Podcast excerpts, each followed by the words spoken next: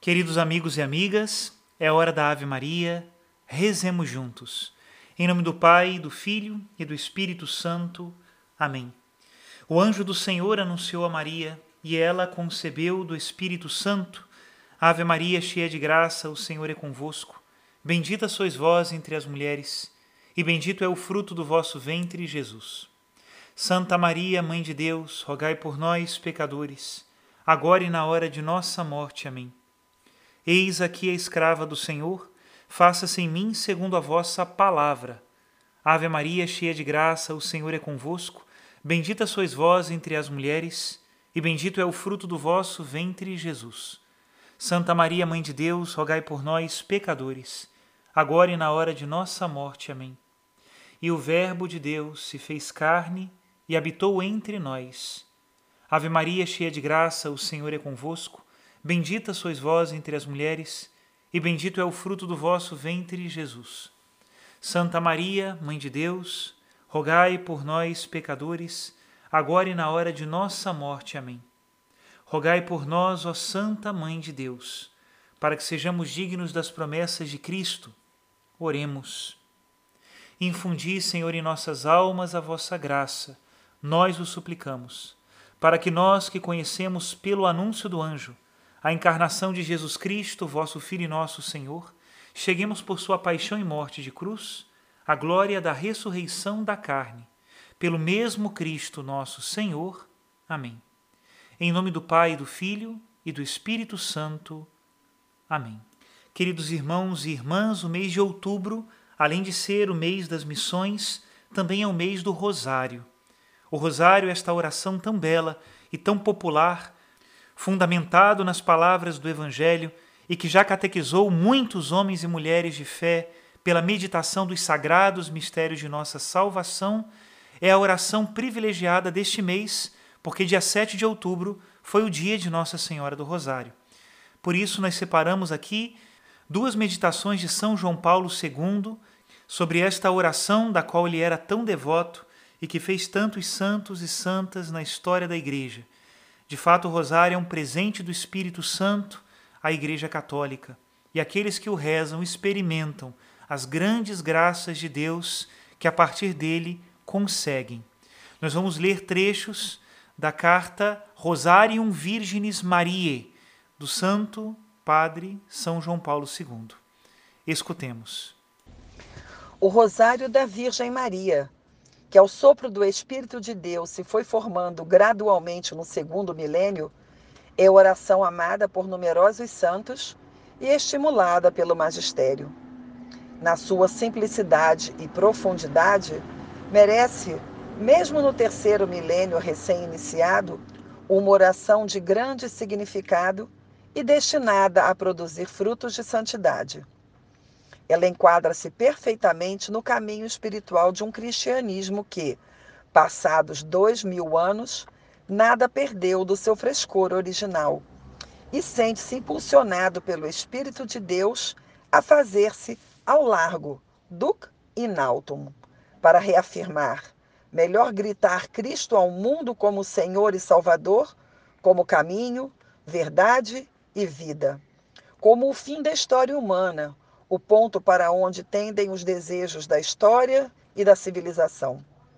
O rosário, de fato, ainda que caracterizado pela sua fisionomia mariana, no seu âmago, é oração cristológica. Na sobriedade dos seus elementos, concentra a profundidade de toda a mensagem evangélica, da qual é quase um compêndio. Nele ecoa a oração de Maria, o seu perene Magnificat pela obra da encarnação redentora iniciada no seu ventre virginal.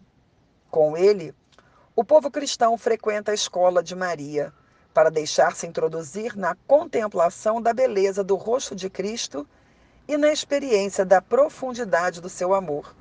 Mediante o rosário, o crente alcança a graça em abundância, como se a recebesse das mesmas mãos da mãe do Redentor. Objeções ao Rosário. A oportunidade desta iniciativa emerge de distintas considerações. A primeira refere-se à urgência de fazer frente a uma certa crise desta oração correndo risco, no atual contexto histórico e teológico, de ser erradamente debilitada no seu valor e, por conseguinte, escassamente proposta às novas gerações.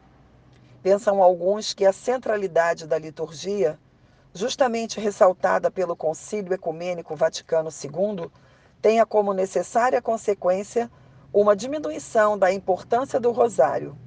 Na verdade, como precisou Paulo VI, esta oração não só não se opõe à liturgia, mas serve-lhe de apoio, visto que introduz nela e dá-lhe continuidade, permitindo vivê-la com plena participação interior e recolhendo seus frutos na vida cotidiana. Pode haver também quem tema que o rosário possa revelar-se um pouco ecumênico pelo seu caráter marcadamente mariano. Na verdade, situa-se no mais claro horizonte de um culto à Mãe de Deus, tal como o concílio delineou. Um culto orientado ao centro cristológico da fé cristã de forma que, honrando a mãe, melhor se conheça, ame e glorifique o filho. Se adequadamente compreendido, o rosário é certamente uma ajuda, não um obstáculo para o ecumenismo. Caminho de contemplação. Contudo, o motivo mais importante para propor com insistência a prática do rosário reside no fato de este constituir um meio validíssimo para favorecer entre os crentes aquele compromisso de contemplação do mistério cristão que propus na carta apostólica Novo Milênio e Neunte, como verdadeira e própria pedagogia da santidade. A necessidade de um cristianismo que se destaque principalmente pela ação da oração. Enquanto na cultura contemporânea, mesmo entre tantas contradições, emerge uma nova exigência de espiritualidade, solicitada inclusive pela influência de outras religiões. É extremamente urgente que as nossas comunidades cristãs se tornem autênticas escolas de oração. O Rosário situa-se na melhor e mais garantida tradição da contemplação cristã. Desenvolvida no Ocidente, é oração tipicamente meditativa e corresponde, de certo modo, à oração do coração, ou oração de Jesus germinada no humus do Oriente cristão. Até aqui a citação de São João Paulo II.